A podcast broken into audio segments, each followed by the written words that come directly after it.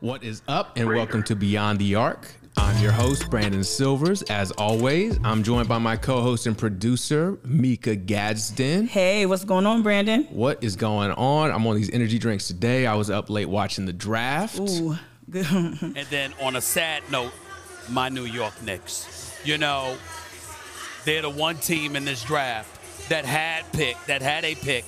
that walked away with absolutely positively nothing. I was not. Yeah, so, you know, I brought in, you know, a six-man off the bench. We got a guest today. Oh, I'm excited. Yes. This is our first guest, well, in the... In studio. In the studio, yes. Yeah, in a while. In a while. So, today we're joined by my dog, Treveus Hill. All right. Trey, what is going on? What's up, man? How you doing? All doing right. I'm I'm gonna make it. I got I got a good crew with me. I'm gonna make it. It's Friday. It's Friday. Yeah. Amen. We made for it. That. We made it. We made it. Yeah, but um yeah, I was I was happy when you gave me when you told me that you were working on this uh this upcoming episode. You said you connected with uh you know a, a longtime friend who's doing some amazing work that is beyond the arc, if I may say. Hey. All right.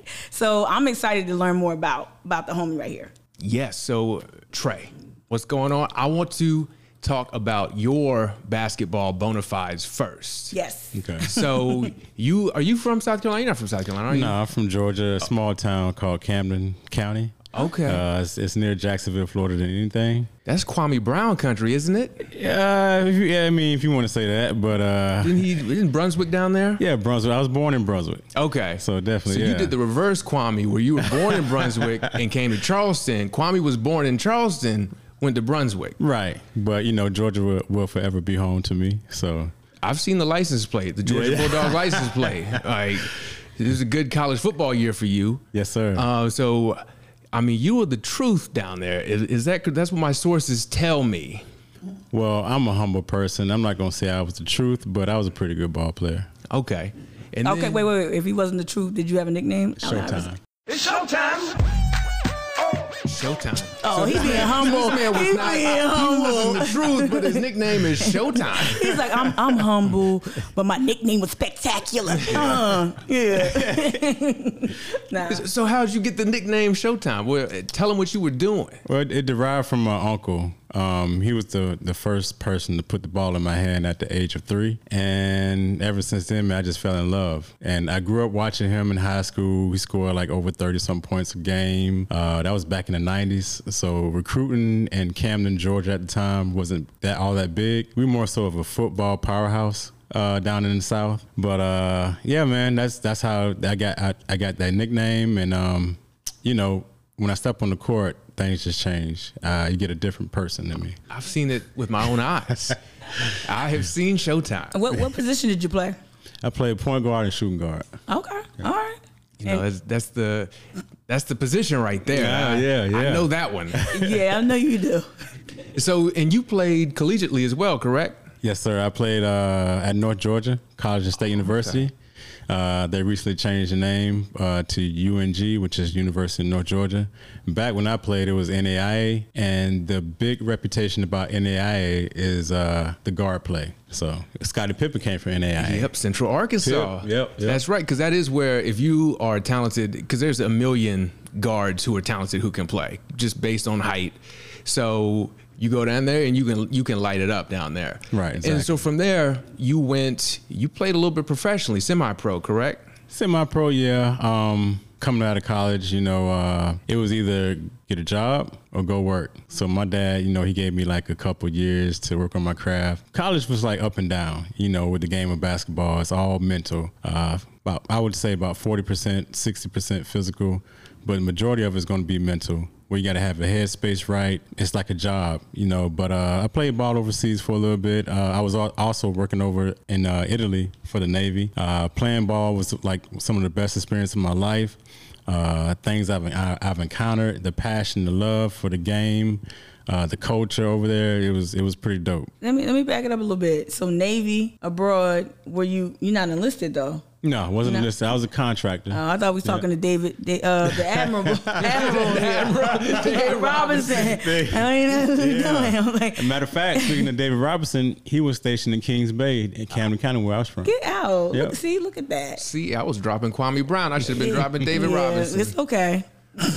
I did not. I, yeah, I didn't know that because I got some family down there, oh. and so that's why Kwame Brown. That that resonated with me, but no, I didn't get the David Robinson story. Uh, among so, some other reasons why Kwame might be top of mind yeah, lately. No. Yeah. uh, quick story. Me and Kwame have been playing against each other since middle school. Get out. Yeah. So uh, when I first encountered Kwame, I was like, who's that big dude down there? You know, at my first shot, he, he didn't even have to jump. He just took his arm out and blocked. So, you know, but uh, me and Kwame have been battling since middle school all the way through high school. And I kid you not, man, my last game in the playoffs, we lost to them by thirteen points. What year was that? oh one. Well, really? Yep.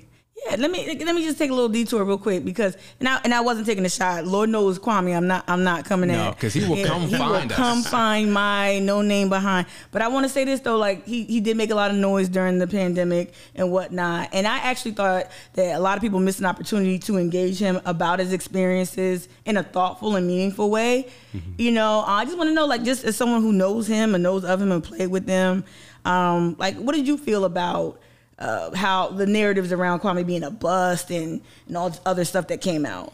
Well, you know, uh, Kwame always been a superstar, and we always been rivals, but I respected his game. I respected him as a person. Still respect him to this day. Uh, what, he, what he's done, he, he's made history. Uh, the first high school player to be drafted number one by M J. Now, I don't know if everybody's seen the last documentary, but M J's a fiery dude. Yeah, yeah. Saved not, uh, the, the Last Dance. Yeah, yeah, just like Kobe, you know. But um, and Kwame had the opportunity to play with both of them. I would think every ball player would love to experience that. He can say he did that. Um, but you know, Kwame's a good dude. Do a lot of stuff for the community. Always done that. My dad worked at Flex. He just recently retired, and he told me a story uh, when we were in high school. He said, uh, you know, Kwame's McDonald's All-American, number one recruit. Everybody's on him, E S P N, et cetera. And I kid you not, they said he would have a game, jump on the jet, fly across country to California, and have a game out there, come back, go to school. Now, imagine doing this in high school. You're a high school kid. Wow. Damn, I didn't know that. Man. And um, where Kwame came from, it's a lot of different experiences coming from the countryside or small community and then going straight to D C. It's a lot of, uh, you know, a lot of, you know, uh, responsibilities to be had on you. Also to make sure, you know, he has a great mentor. So it's, it was like me when I went to Italy, I was like, what am I doing? Um, and I was like a grown man at that time. Yeah. Kwame was like eighteen. Yeah. Doing this, going and having Michael Jordan just light into him every practice. Yeah. Right, right. Coming from Camden County, which uh, is not, not like a huge area. Right. And he's in D C now with, with the GOAT. Well, Mika disagrees, but the oh, GOAT. Yeah, LeBron LeBron wasn't there, I don't think. Oh, oh my. Okay. Yeah, okay. Yeah, yeah. We almost had to shut down the interview right there. That's all. We can shut this down right now. But the GOAT, me, me and Trey on the same page. Yeah, I agree with the, you. The GOAT. Yeah. Just because, like you said in The Last Dance, Jordan, he punched Steve Kerr in the face. And I just couldn't imagine putting myself in Kwame Brown's shoes at eighteen, because I know what I was like at eighteen. And you got this dude coming at you every day, and you've got to live up to this contract, this number one pick. Right. So I would agree. And he had a long career in the N B A. It's unfair to call him a bust because he made it. He he made it, man. I would never look at Kwame as a bust. Um, he made millions of dollars off this game, and it's a game that we love. Um, not only that, you know, coming from where he came from, I understand because I'm somewhat similar, coming from that environment and being successful, but um, never a bust. No. Yeah, I think that's why what prompted me to ask that question was because the follow-up is going to kind of take it back to that whole, that, you know, that ratio that you, you mentioned about how much playing basketball is mental versus physical. Mm-hmm. And I, that's why I think it prompted that question, because I think for a lot of fans, we get wrapped up in the game and the love. And, and of course, hot take culture makes us make these, makes us subscribe to like binaries, hot or not, bust or not, you right. know, GOAT, LeBron, or M J. You know, like, like yeah. I mean, it, it pits us, it divides communities, yeah, right? Yeah, yeah. But no, seriously though, um, I want to know more about the mindset of a player I think that's something that, that Beyond the Arc, the, the podcast, is uniquely qualified to do. Um, with, with Brandon leading it, is like, it's just more than just practice, fundamentals, and, um, you know, being chosen because you're great. It's mm-hmm. it's a lot of that mental part. So for you, go back to that ratio part. Like, how did you kind of figure out that, hey, this is mostly up here and I gotta I gotta work through this? Well, when you in it, you really don't think about it as much. Mm-hmm. And for me, um, I thought about it a lot after I played basketball. And um, I was like, man, college was kind of rough because they expect you to go to school, get your grades. Uh, then you practice. We up before everybody wakes up. So we had like tour days, uh, practicing like five o'clock, six o'clock in the morning, um, go to class, come back after class, practice again. Well, it's a lot of politics in college as well. If you're not part of that politic game, then um, you're going to be going against the grain. So for me, in my experience with college, Um, I didn't realize that I was probably depressed during that stage because how much I loved the game, I felt like they were taking the game from me and I didn't know why. You know, I did everything right. I did everything they asked me to. I, I even had teammates come up to me and say, hey, man, I'm surprised you're still playing this game. So this is one of our earlier episodes. We talked about my experience with in college, mm-hmm. and I went to Newberry College, and I left for almost exactly what you're talking about right now. I did not understand that this is a business. Right, right, right. And you are not, you're not family, you are an employee and a way to put food on these coaches' tables. Yes, yes. And so that was huge for me. So I'm glad to hear, it gave me chills just to hear someone else echo that experience who went to school a little bit earlier than me, a different school than, than I went to. And we've had that a couple times with Alvin Johnson when he was here as mm. well. And so I need people to understand when you listen to this, Uh, particularly if you don't want these players to get paid, this is a business. Right, right. So, so you talked about, you know, how rough it was. Did you, what kind of playing time were you getting? Like you, you mentioned feeling like they were taking a game away from you. Were you not getting to play? Like, what were you going through at that time? It was more so playing time, but uh, my freshman year, I feel like I had a, a good number of playing time. We had our first scrimmage and against a JUCO team, and the best players on the team came up to me and they was like, man, you're going to be the truth, because they respected my game. I remember playing Georgia Southern, the starters coming up to me, talking to me and saying, man, I like your game. They knew where I was from, and they was like, you're going to be good. Even my own teammates, they said the same thing. It was like, this is going to be your team in a couple of years. And then um, all of a sudden, man, I'm not sure what happened. Uh, I could have my assumptions, but I don't want to go down that, that yeah, route. Yeah. But um, for some reason, um, the coaches were against me. I'm just going to keep it one hundred. The coaches were against me. And at that point, I felt like that took, they took that game away from me that I loved so much, that I sacrificed a lot for. Looking back on it, there was a lot of days where I was uh, depressed. I hated the game, and I want, I want no part of it no more. And it had to be especially jarring because for everyone who gets to play in college, well, at least I'd say for most players who get to play in college, you are the man in high school. I mean, right, you mentioned right. you were Showtime. Right. And then you get to college, and you, even when you're showing out like you were in high school, mm-hmm. and you realize that it's this different side to things, like that hit me like a ton of bricks. Right, exactly, man. It's just, I don't know. I feel like high school or maybe college, I mean, maybe high school coaches need to prep players who are going to play college ball, you know, maybe have a class or after session, after school or whatever, and say, hey, this is what you're going to expect. And that's why I, whenever I play with the young cats today, I try to drop as much knowledge and experience on them as, as much as I can. So you lost your love for the game, but you did decide to play semi-pro. Mm-hmm. So were you able to, and, and we met playing ball too, so I would imagine you rediscovered your love. When did when did that happen in this process? Was that before you decided to go play semi-pro, or, or what would that look like? Uh, just uh, after I graduated, and I went back home and played with the homies, the, my, my, my dogs. Do it. Um, they instilled that love back into me, and we would play in tournaments in Friendly the Beach, Jacksonville, and we would win. And that love just started growing again, growing more, winning trophies. And I'm like, I don't suck. Yeah. So, I am Showtime. Right, right. I, I'm pretty good, actually. Got the opportunity to go over to Italy to work for the Navy, um, serve my country. And then uh, one thing led to another, and I got invited to play out in, in, in the country. That's what's up. So, so what was that experience like? Was that your first time out of the country? Yes, first okay. time out of the country. And so you're coming from Camden, yeah. like Kwame Brown. You're in Italy. Right. and on top of you're doing your regular job, but also playing pro ball. Mm-hmm. What did that look like? Man, it was a, a different experience. It was a experience I would never forget. Uh, number one, experiencing the Italian culture. Everyone needs to uh, at least travel and get out of the country and experience uh, different cultures, different people. It makes your growth. It makes you be, uh, become a better person. Um, not only that, just the love and passion for the game they have over there is stupid. It's crazy. It's I mean, crazy. You can see, because that's where that's where Kobe was raised, right? And you, so you can see how serious it is. Even Mika's Knicks, uh, Mike D'Antoni. Okay, he, I, I wasn't gonna say nothing bad about him. I mean, offensive genius, but whatever. Yeah. Mm. So, I mean, you can see it, just the love that they have over there for Kobe to turn to Kobe, and then a lot of the the players coming over. So how was that? How did that compare where you talked about, you know, college being a business? Mm-hmm. This was essentially a business over there. How did that look compared to American college? Well, they uh, they put expectations on you, and but it's not stressful. Um, you're able to spread your wings. You're able to go out and perform. And I'm not saying you're going to have bad days, because you are. You're away from home, number one. You don't have family around. Uh, you start to build a community over there with other friends. You know, um, it's a blessing. It's a blessing to be over there. It's a blessing to play the game. So each day you got to look at that. It's like, man, I have this opportunity. What am I going to do with it? And, you know, life is short these days. So it's more so like, enjoy it, soak it up.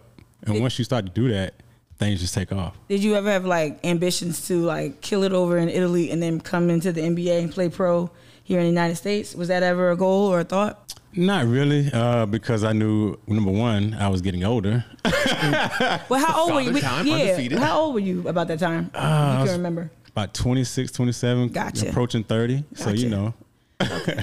Oh, you don't think like, you don't think, uh, well, no, I ain't going to. We might make a comeback now, so. I was going to I was going to ask, ask if I still got a chance. That's what I literally was. I, literally, I do. Let how do you it. think Brandon would do with the Shanghai Sharks? Like, I just want to know. I, I think this. Brandon would surprise a lot of people, because he definitely surprised me. Yes. Oh, really? Yeah. Why? Was it because of you? He was an undersized guard and you were like, wow, he really can. What? I'm joking. No. I'm joking. So the story, so I was working, while I was getting ready for my own pro tryouts, I was working for the city of Charleston, and I was at uh, one of the rec centers around here, um. and Trey would always come in and hoop. And I knew Trey could hoop because I'd watch him hoop, but Trey also would play with Bluetooth headphones in.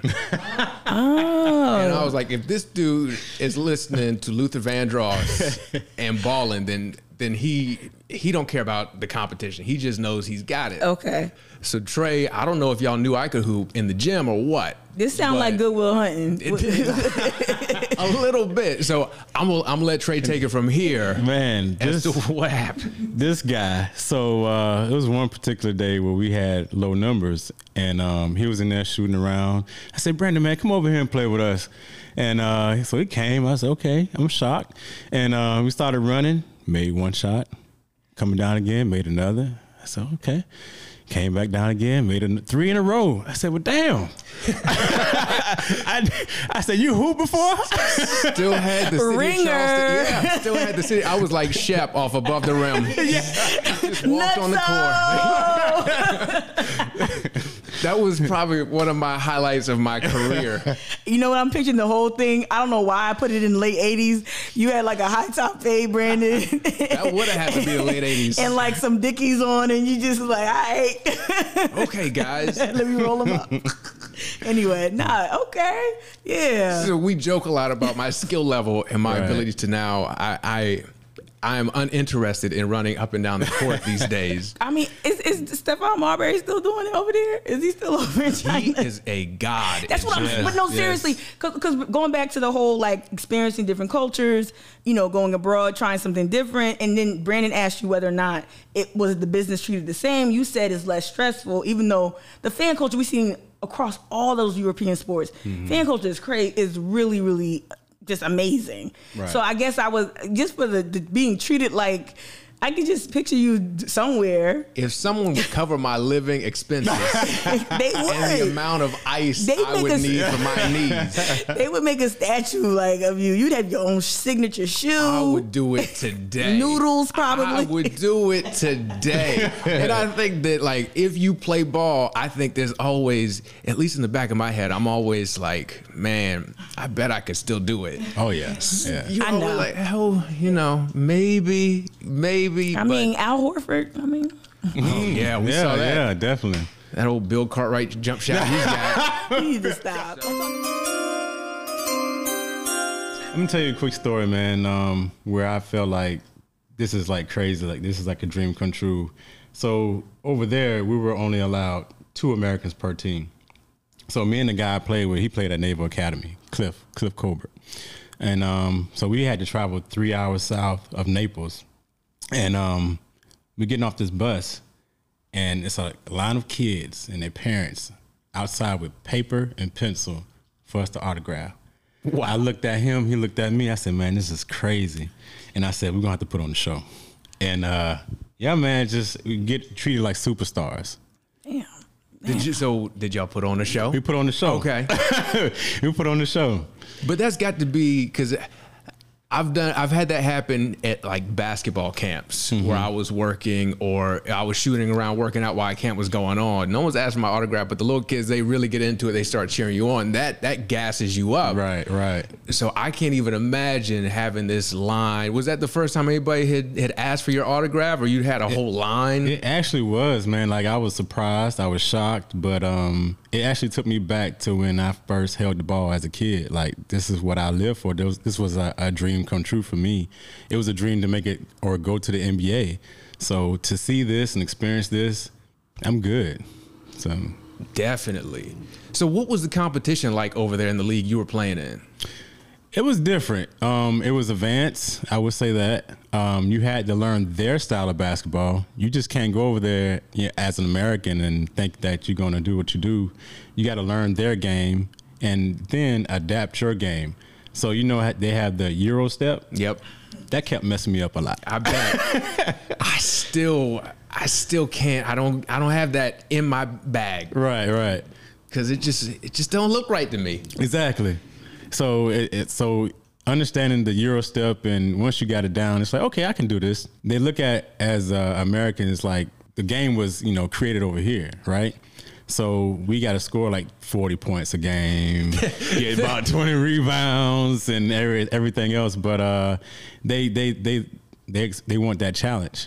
Is that why they have the two Americans per team? Like probably so. In other yeah. places, they may have more Americans per team. Okay. But yeah. um, they, I mean, they're gonna come at you. They want to, you know, prove their skills, get your skills. So you are like the target every game you go into. Every game. So that had to make you better as a player too. Definitely. And I loved it. I loved it. I remember um, one player uh, came down and I took his cookies. And uh, taking cookies means taking the ball, okay. by the way. You know, so my, hung, my hungry ass was like, ooh, what kind of chocolate chip? Yeah, yeah. So I stole the ball from him. And then once I did that, he stuck his foot out and tripped me. Oh. Yeah, man. It's, so it's kind of wow. rough, but Grayson uh, Allen over there. Yeah, he's a dookie. We all right. Yeah, okay. But uh, yeah, man. So just stuff like that, and um, just being able to play through that, and um, you know, like I said, you're over there in their world, but at the same time, they love you. They show a lot of love. Is it more physical though? Like I always picture like grown ass men smoking in between plays, like and just like Vladi divide. Yeah, yeah. yeah. I don't know. I would say the game. I'm, it, I guess it is physical for us, like Americans that go over there, because like I said, they try to prove a point. They want to come at you or whatever. But I mean, we used to that over here. So they like, this is for Tony Kukoc. I got you. That's something because it's obviously different countries in Europe, but that's something that's always been funny to me. And I heard Tony Kukoc talking about it, about how they thought he was soft. Mm. And he was like, I grew up in the middle of a civil war. Right, right, right, right. It's basketball. But, right. But, but no, my homies always talk about, I'm, we curse on this podcast. I don't know if you holy, it's okay. But like, nah, but my homies, like literally all growing up or or just my homies that I talk to now from, from Jersey and Philly, they like European bitch, this European. I'm like, wait a minute. I don't really, they don't really jive with what I'm seeing coming from Europe. Right, nah, right. But that wasn't the consensus, was it? The nah, con- nah, not at all, not at all. Yeah, where did they get that? Who? Well, who? What European player do you think?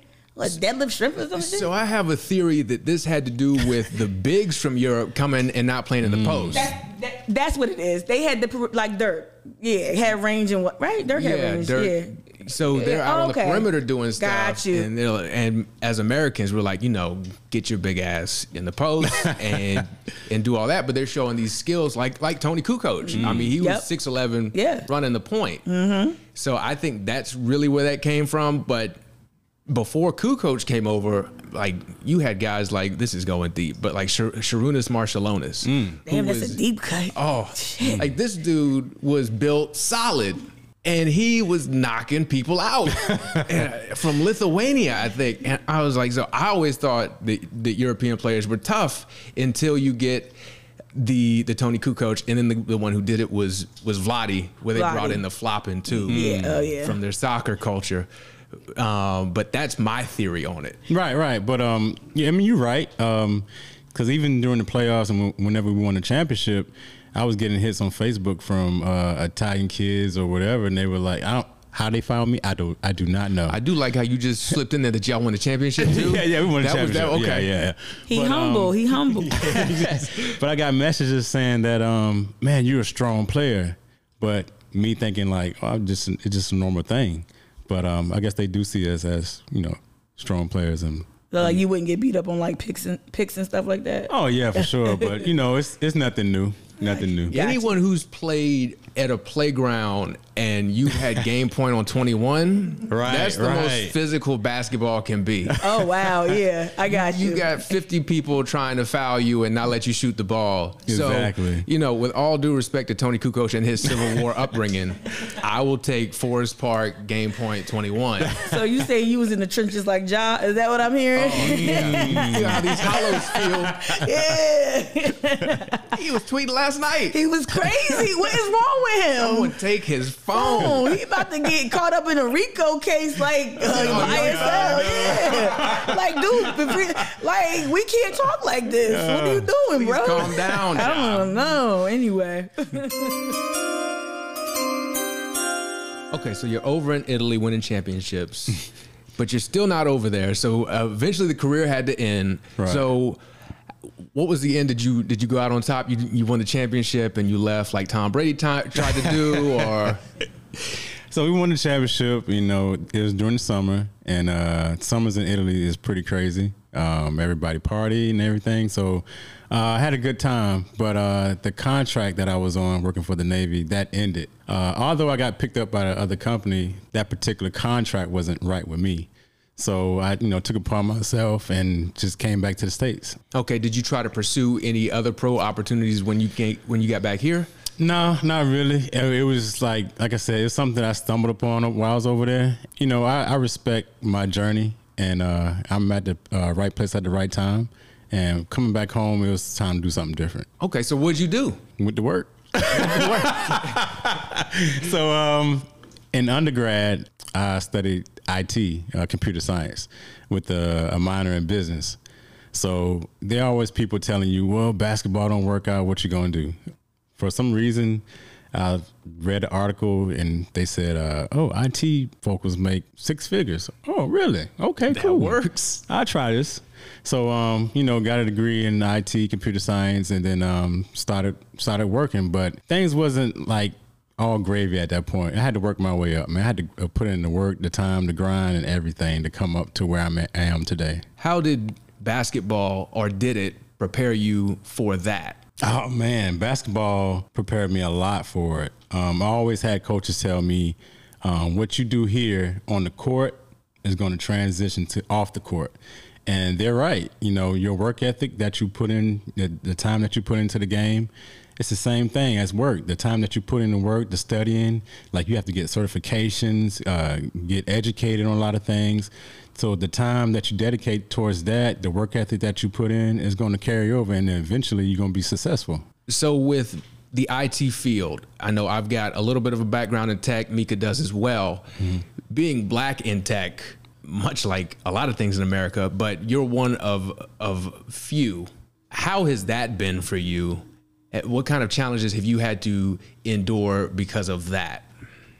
Well, a lot of challenges. Um, number one is uh, proving yourself, and you have to go the extra mile. And when I say that, um, I started off at Comcast, uh, troubleshooting over the over the phone. Man, I probably I probably called you a couple times. Yeah, yeah. So yeah, so it was it was pretty rough. But I'm sitting in that chair, um, and I'm like, what am I doing? I didn't go to school for this. I didn't, you know, I didn't, you know, get an education to do this. No disrespect to Comcast. Someone's got to do it. Yeah. They've gotten better with their customer yeah. support. Right. But based on your timeline, I probably cursed at you. I'd like to apologize. Right, exactly. So um, what I did was I went back home to Camden, and um, I started working for the school systems. I talked to the director there, and he told me uh, this is what he can offer, which was four hundred dollars every two weeks. four hundred dollars every two weeks. Did you go back to Comcast and have his cable cut? Nah, man. So uh, I, I, I took it because it was what I went to school for, and I knew that it was going to propel me later on in the future. But what I didn't know was the things I was going to encounter there. And um, it was a lot of blockers. Um, I was grateful for the opportunity, but when I got there and I proved myself, I got the experience, I got the certs, I was still jumping hurdles when other people didn't have to jump hurdles. That is incredibly American. Yeah, and Southern. Yeah, yeah, yeah, yeah. What was your What was the job description? I was a, a, a school tech, so I was more so like help desk in, in a way. Okay. So I had a total of three elementary schools, a middle school, and a high school. Wait, they had you working at many different schools? Yes. For two hundred dollars a week? Yes. Okay. So, so it was one thing after another where he was like, "Oh, you got to get certs." I got certs. Oh, you need experience? I got experience. Along with the education, in which I was one, probably the few that had um, uh, a bachelor's degree, but the only one getting underpaid. Wow. I can't even imagine all the schools for two hundred dollars a week. Let me ask you this. But like, I know, I know um, Brandon is, uh, me, Brandon and I are probably on the same page in terms of like, you know, being black and in tech. And knowing that, like, how we show up, that really informs how people, uh, how seriously people treat us. Mm-hmm. But did you ever have to contend with people pigeonholing you as just an athlete? Did that factor in? Did it, you said you went back home to Camden. I don't know if the people that you were interviewing with, if they knew of your, you know, athletic success or anything like that, did, or or did it ever come up in any professional pursuits? Uh, not really. Mm-hmm. Um, but I, I I did know that, you know, being from Camden, um. you know, uh, it's a small town. And that was one place I really didn't want to go back to uh, because there's a ceiling. There's a ceiling there. And um, in order to get beyond that ceiling, you, you have to leave pretty much. So that's that's what it was there. Yeah. So did you bounce? I did. I did. Where'd you um, go? Where'd you go? First, I came to Charleston. Uh-oh. Um, Went from bad to bad to worse. Oh my God. I don't want to question the man's decision making. Me and Brandon trying to, yeah. we, we feel like we in Baines jail. They trying to crawl oh out that bitch. No, but um. I mean, I mean that professionally yes. and pay wise. We yes. yeah. we are, love it here. The beaches are great. The right. margaritas, the margaritas, fantastic, fantastic. Oh, all yeah, the Mexican ab- eateries uh, owned by white people are amazing. Um, muy bien. Oh God. C C, yeah, I'm on Fred, all that. Yeah, but anyway, you came to Charleston. Yeah, so I came to Charleston. Um, you know, it was a it was a point where my boss, I, I got my master's degree. So I got a master's. I mean, come on, man. This ain't man. Man. This is like dribbling off your foot. Like, what well, to me, this sounds a lot like your college experience. Right, right, right. Like you're skilled, you you're working hard, you're doing everything, and you just keep on getting these two hundred dollar a week checks. Right. I'm joking like that. All right, sorry. Keep going. Exactly, man. Um, you know, with with having a bachelor's degree, getting the certs, I felt like I still had to prove myself. But, you know, pe- for the people on the outside looking in, it was like, what he has to prove?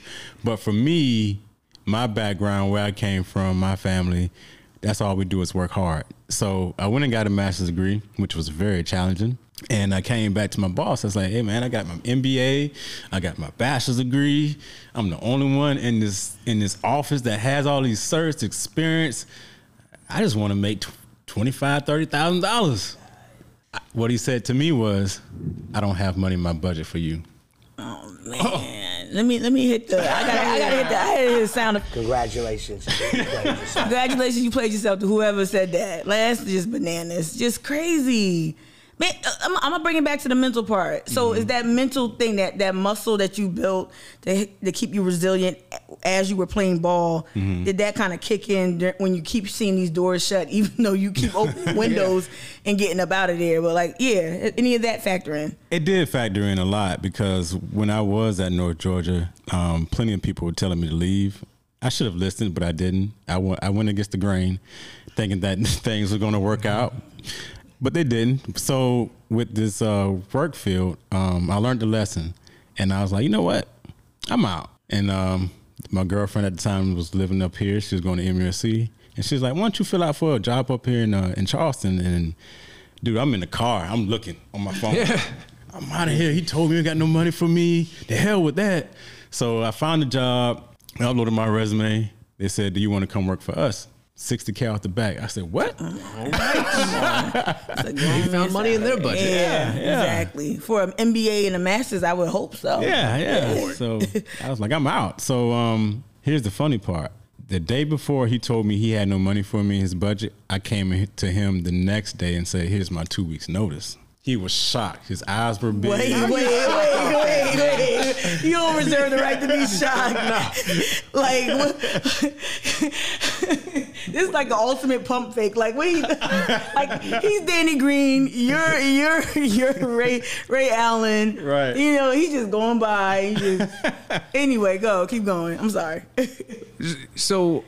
I don't I don't understand. Yeah. So he told you he didn't have money to give you twenty-five grand a year, right, with everything that you had done. Right. And then you gave him your two weeks notice, mm-hmm. and he was and you you did it the next day, mm-hmm. and he was shocked. Shocked. Okay. Okay. I just want to make sure I had it right, because it sounds not right in my head. Right. When I'm picturing it. Okay. So, did, so did, how? Yeah. Did he come with a counter offer then? No. No. Oh, oh no. Hey, the budget no, no, is no. the budget. No. No. He couldn't. He couldn't counter offer that. He probably could, but I don't think he wanted to. Um, How's he shocked though? See, that's the thing. Me and Brandon played this game when we first started um, working together. Is it ineptitude? Or is it disrespect? Mm. What do you think it was? Like, like, like, because I think a compassionate boss, if they were handcuffed by some budget, a compassionate boss would have probably like helped you some other way, or like maybe, you know, got you out of there, or right. called a homie somewhere else. Was it ineptitude in terms of how that stuff was run, or was it disrespect? I felt disrespected, but um, yeah, it sounds like too. I, yeah. I vote. Yeah, yeah, we, yeah let's Definitely. vote on that. Yeah, and, and this is the way I look at it now, is, is because uh, he probably felt like he did me a favor by bringing me on, by getting me that experience. You know, looking back at it, being wiser, older, I feel like he did take advantage of me. Oh, he definitely, that, boy, you were on a poverty wage. Yes. I don't know if you know this, uh, uh, uh, but that definitely wasn't even a living a living wage. And also, too, I'm glad you brought that up, because if I had, if someone wanted me to produce another podcast, it'd be about work culture and like people acting like bosses, supervisors, employers acting like they're doing you a favor when it's literally an exchange of, you know, work for, for money, like goods and services in, in exchange for money. Like, this is transactional as hell. Mm-hmm. But Mika, uh, I got these credentials for this event you can come to. You can have all the frosé you want yeah. at this event. Yeah, like, what the fuck? Excuse my French. I'm sorry. Like, what, like, what is... I, I just, but that whole fav, they probably did. He probably literally thought, no, I, I'm gonna help this young. Was he? Was he? Yeah. Oh, okay. No. All right. All right. Yeah. Okay. No. Yeah. That was brought to you by Duke's Mayonnaise. Yeah. Okay. I got you. Yeah, they, yeah, it wasn't a favor, but anyway, you did him a favor um, yeah. by like, maybe help freeing up the budget. Yeah, now you got an extra four hundred K or whatever he was offering. Me to the man. All right, spend on right. some service or something. Yeah. yeah, so there you go. So congratulations to him. So you got here for sixty K. That sounds yeah. a lot better. Nice. Right, right. Mm-hmm. And so have you been here ever since then? I have. Um, well, I came here from about probably during the summer, and that's when I got that call from Italy. Okay. And that's when things started happening. Okay. Mm. I, I I do have a question. I don't even know if this is any good. No, don't make your podcast. Do you work remote in your I T job? Because I'll tell you why I'm asking. Okay. Because he wants a job. That, well, that's true. I mean, here's my resume. But see, also, what I've noticed is that I was doing some work in the tech field, helping with the workforce, mm-hmm. because we don't have a lot of tech workers, they say. They say. Yes. And I found, this is going to come as a shock to you, but two of the problems I found was, one, we don't pay enough here mm. in a lot of the jobs. Mm. And number two, they require their tech workers to come into the office from nine to five. Mm. And when I studied other areas, the salaries were higher and you could work from home the majority of the time. So that's why I was just curious what it looks like. I don't know. I don't want to get you jammed up. You you could tell me hypothetically. You don't have to talk about your job now specifically, mm-hmm. but do you see similarities, the things that I'm seeing? Well, right now I do work from home. I okay. work remote, but um, here's my resume again. yeah, but uh, it, you know, uh, prior to that, yeah, I was going to the office, you know, nine to five every day, and uh, when I got with another company, it was more so. I had like three days off in the week, so I would go in Fridays and Mondays, or I would have Fridays and Mondays off, which that is sounds, cool. That I sounds like that. Euro- European. I remember when I went to Europe years ago, and I'm like, why everybody at the cafe in the middle of the day? Like, they just got work-life balance different, but I know it wasn't, but it just feels very European, just keeping it. Oh, yeah. I'll yeah. tell you how European it is. Trey had a job in Europe and was able to have a whole second job as a basketball player. No, seriously. I'm like, I didn't even want to bring that up because oh, I'm like, man. Maybe that's normal. But I was like, hey, what are you doing? Yeah, that's amazing. So, so okay, I'm, I'm glad you confirmed my suspicions about the local tech culture. Mm-hmm. I won't even get into the demographics about that because that was another thing I was trying to, uh, but I lost all my hair, so I couldn't deal with that anymore. Oh my God, so, here you go. So you've been here, you, you've been doing the tech thing as well, mm-hmm. but I know you also, in everything you do, hooping, tech, you write as well. Right, right. When did you start writing? Is this something you've done your whole life, or you picked it up later after you ran out of certs to get for I T? Well, I mean, I feel like I've been writing my whole life. Uh, I would write to my grandmother. I would write to my uh, significant other, my girlfriend at the time, ex, whoever she was. uh, uh, my mom. Um, but I always wrote. But um, whenever my grandmother passed in two thousand thirteen, that's when things started, and that's when things just hit me, and I just started pouring out feelings to the pen, onto the pad. Yeah. So uh, before you, that, that is very important, and I want to kind of take a pause here to just to ask you, like, what was your relationship? Like, your family is still in Georgia at this time, I guess, or when she passed. Right. Right. So, like, what was your relationship with your grandmother? Man, we were close. We were very close. My grandmother was like my mother. So my mom and my dad had me at an early age. My mom was sixteen. My dad was seventeen. Mm. And, um, of course, their parents stepped in and um, helped supported me, uh, supported them. And, you know, they always say it takes a village to raise a kid. And that's what I, uh, I had for myself. And I was blessed to have that. Yeah. That's what's up. Yeah. That that resonates with me mm-hmm. because uh, yeah. my grandmother helped raise helped my mom mm-hmm. raise me. So just hearing that story, uh, when you told her, you were talking to me about it the other day, I was like, man, yeah, I can see me in this. Now, what I couldn't see me in was your emotional maturity to to express yourself through your writing. Yeah, That's right, been right. a talk on the show about how my emotional growth. Uh, so Brandon is dead inside. I don't want to know my growth. So Can I, you grow I, something I, dead? So I got a story from this past weekend, matter of fact, that is going to be good. So a big thing is my inability to cry. Mm. Now, I'm more likely to cry over something happy than sad or anger, but it's still, it just doesn't really happen. So I was at a neighbor's graduation party this past weekend, happy occasion. Mm-hmm. This might be it for me right. to feel again. So uh, we're waiting. It's a surprise party. We're waiting for the graduate to come in, and I'm feeling funny, like something could be happening. Yeah. Erin, my girlfriend, she turns and, and she's like, "Oh my gosh, are you, are you about to cry?" And I was like, "Man, that is that what this feeling is?" Right. I was like, "I might be." And so another friend of mine was across the backyard, and and she's coming over to talk to us as well. And actually, the last time I happy cried was she's uh, her name's Nadia. She's about to graduate med school. Mm. As her white coat ceremony, when she went into med school, I had the happy tears. Yeah. And so she's coming up, and she's like, "Hey, do you have eye drops?"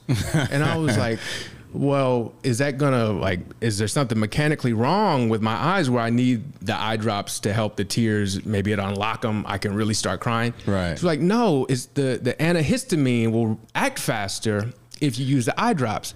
I was having an allergic reaction. I was not about oh to cry. Oh my God. My eyes swelled up like Hitch. Oh my God. Oh my oh my. So it's a work in progress. So you don't even know how to identify the sensation of welling up with tears? It, it had been a while. Right. It was welling up with uh, white blood cells, I believe. Okay. Nadia told me. So, yeah. so yeah. that's something I'm working towards. And I do like writing, so mm-hmm. this might be something that's good for me. But How how was that for you, getting all your feelings out writing? Is that something you, I know you said you've always written. Is that mm-hmm. always been the way you've expressed yourself, or? Not really, man. So, you know, I'm a introvert, and it takes people around me to bring me out to be an extrovert, you know? So I, I would say I'm in the middle.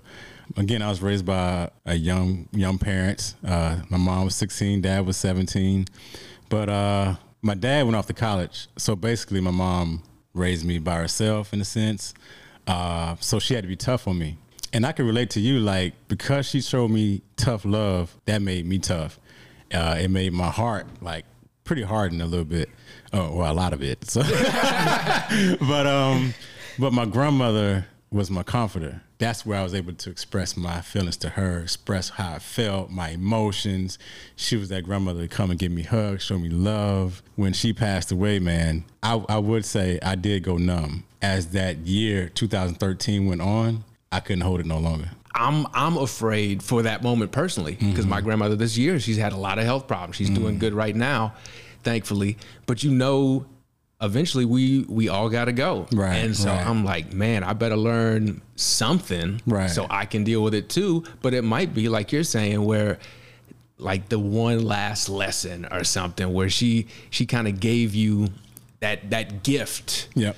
to push you to express yourself in this way. Right. Were you only, you were an only child? No, I have no. Uh, two sisters, one brother. So like was, was grand, was, what's grandma's name?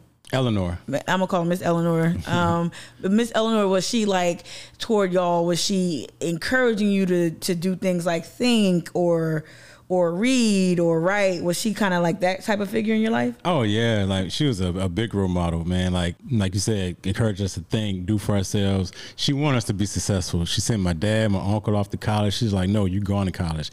Although my dad had me at the age of seventeen, Still she told went. him he was going to college. Oh, I see now. Right, yeah, right. It wasn't a choice. Yeah, exactly. Yeah. She, she was that type of grandmother that would get out in the yard with you and cut grass, cut hedges, uh, change the oil. She taught me how to change oil. Oh, man. So um, it be them Southern grandmas. I say, don't mess around. I'm like, my mom know how to drive stick and all that. I'm like, it's the Southern women down there. Oh yeah, yeah, definitely.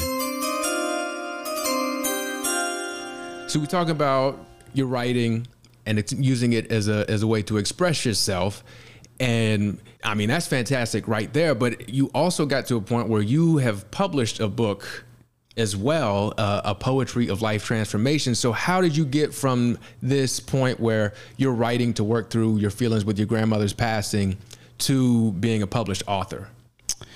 I can tell you, it all went back to basketball somewhat. So during that year of two thousand thirteen, I lost my grandmother in April. I would say June, July, my wife, we, we lost our, our son. She was three months pregnant, lost her son. I'm so sorry to hear that. Uh, thank yeah. you, thank mm-hmm. you. Shortly after that, I was like, you know, I got to keep busy. I'm playing ball, working out, keep my mind off things. Playing ball, tore my A C L. Damn. See, Damn. Now to me, that's the universe or something saying, you're not going to avoid yeah. this. Yeah. Crazy thing is, she called me to come home. And I was like, I got, I, I just got, I just got to get in another run. And that was like shortly after we lost a kid. And she called me to come home because she was hurting. At the time, I should have been there to console her, but at the time I, I was running for something myself. That's when I tore my A C L. That that same day she told me, can you come home? I was like, I got one more run. Damn. And that's when I tore my A C L. And wow. I, so yeah. real quick, so Brandon, you uh, yeah, that sounded like that resonated with you. Like, yes. do you feel like, I know we talked about your, your, your A C L, right? My Achilles. Achilles, Achilles, mm. I'm sorry. So um, yeah. this, is, this is what's wild. So mm. the, the fall be before I tore my Achilles, my grandfather passed. Mm. And that was the first person who had passed in my life as an adult. I had really been avoiding it, yeah, avoiding my emotions, as I am, uh, I'm the Michael Jordan of that. So that Easter Sunday. I'm glad you're not the goat of that. This is about the to move some furniture in here. About to move some furniture. Go ahead. So fast forward to springtime, uh, I'm doing all this stuff. I'd gone back to school uh, and I'm hooping, I'm doing everything kind of to take my mind off things as well. Easter Sunday, went to his church for Easter Sunday, mm. and I was just, I was in shambles. Mm. Next day, Achilles gone. Like, I tore my Achilles the next day wow. after that. Wow. It's just, so hearing your story, yeah, it really resonated with me. And because that was almost identical wow. to what happened with me. So yeah, I don't know what's going on. Yeah, I, I know. And, and I know sometimes people get like, sometimes I can get a little like, I don't know if I believe in the, super, you know, the supernatural or mm-hmm. spiritual, but I really do believe the universe. And I just say universe, but I, you're a man of faith. I, yeah, oh, I, yeah, strike it, I can tell. Um, you're. I am a man of faith. Yeah. Like, I, yeah. I, do, like, I, I just told you I was in church. Yeah. Whatever. Yeah, okay. But no, I do think, I think God was like, all right, you're yep. using basketball to to yep. avoid yep. life. Yep. Mm. Yep. What are you going to do exactly. when that's gone? Because I'd use basketball to avoid emotions yeah. mm. many, many times mm-hmm. before. Right. It's right. like a safe haven. Oh, yeah. That's, oh, that's yeah. the sanction. That's yes. the sanctuary. Like yes. you go there, I'm going to go shoot around and just forget about my problems. Yes. Yep. yes. But then you leave the court and what do you find? Mm. Your problems. Couldn't cross them up. No, you couldn't Euro step around those. No. Not at all. Nope. Nah. But yeah, that, that, that's a lot. Um, and again, I'm so sorry to hear about your loss.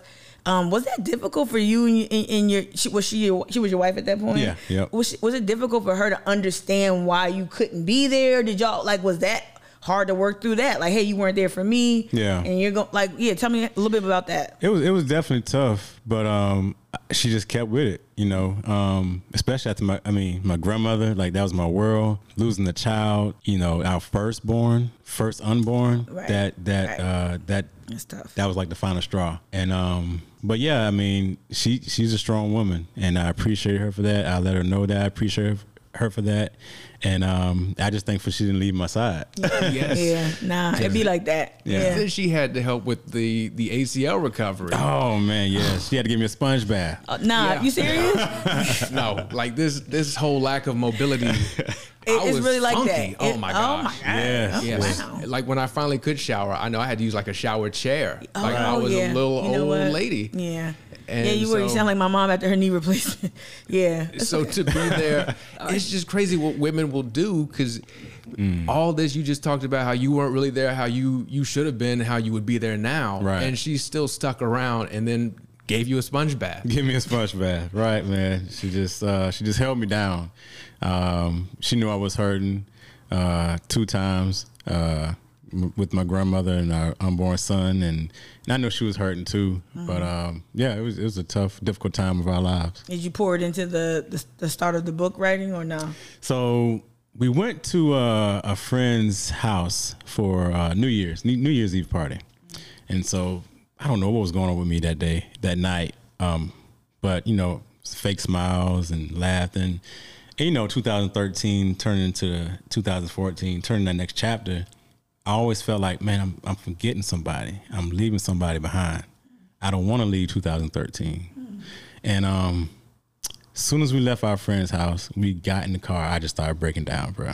Like, like inexplicably, like yes, like a baby. I couldn't control it. I couldn't control it. Wow. Like uh, my mom, like she would call and is Trey all right? Because she would always check on me because she knew I wasn't crying. She knew I was running away from some something. But uh, that night, going into uh, two thousand fourteen, I just I just broke down, just broke down. Whenever we left our friend's house, you know, we laid down in the bed and everything. And I'm in my head, I'm like, man, I just want to see you. I just want to see you. And so I'm laying down, and all of a sudden I see, you know, uh, energy, a ball of energy forming into her face.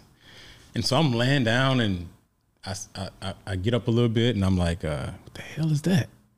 And then um, all of a sudden, I just see the energy forming to her face. And I said, oh, shit. Are you so serious? I went as well. Are you serious? I'm serious. I'm dead oh my serious. Goodness. Yeah. Dead serious. And then I was like, oh, shit. So I, I leaned back because I was in awe, a little scared. But um, that right there just informed me that she's fine. She's okay. She's doing well. And she don't want me to be in this, mind, this state of mind. And after that, I kept having a couple more uh you know, dreams about her, like, you know, uh, her pulling up in those old school cars. Yeah. And, you know, when people talk about, you know, visiting or their loved ones, their past ones coming to visit them, they can see them talk, but they can't hear them. Same as that thing for me. Wow. And um, with our with our unborn son, it's going to be a crazy story. Oh, man, this is going to be different. This episode. Keep going. This is- so... I don't know if I was, I'm sure I was dreaming about sleeping, fell into a deep sleep or whatever. And I could see myself walking up Heaven's Gates, and everything is white. There's a tall angel on my left side, on my right side. I'm looking at them as I'm walking up to the gates. They smiling down at me. I'm looking at them and smiling back at them. I cross into the gates, and all of a sudden I'm at my grandmother's mansion and house or whatever. And I'm laying in bed. She's like right there by me, and we having a conversation back and forth. And um, it's like it's almost like she was just asking me how I was doing, blah blah blah blah. And she's like, going down to the lake and um, pick out some fish. Is that something y'all would do in real life? Not. I mean, she would. She she did teach me like uh, how to roast hot oh, dogs. Oh wait, no no no! I I totally fumbled that. You talking about fish in a dream? Keep going, keep going. Yeah. So you know how they compare fish to kids or child. Oh. I totally missed it when he first said it. I'm like, oh no, wait. Right, right. So uh, yeah, so she's like, going down there and pick uh, some fish that you want out of the out of out of the lake. And so we was down there. I'm grabbing a bunch of fish, blah blah blah, blah, and all of a sudden I just woke up, boom. And then uh, this in two thousand fourteen, and you know my wife was pregnant. Ooh. Wow! Wow! Yeah. Wow! Wow! Jesus. And it was a vivid dream. Like you can really, you yep. can, that is. I, I told him, I said, it's going to be a boy. Oh, wow. Ooh. Wow. Damn. So like, it sounds like you've been, you've been having these amazing moments, these watershed moments, emotionally spiritual moments.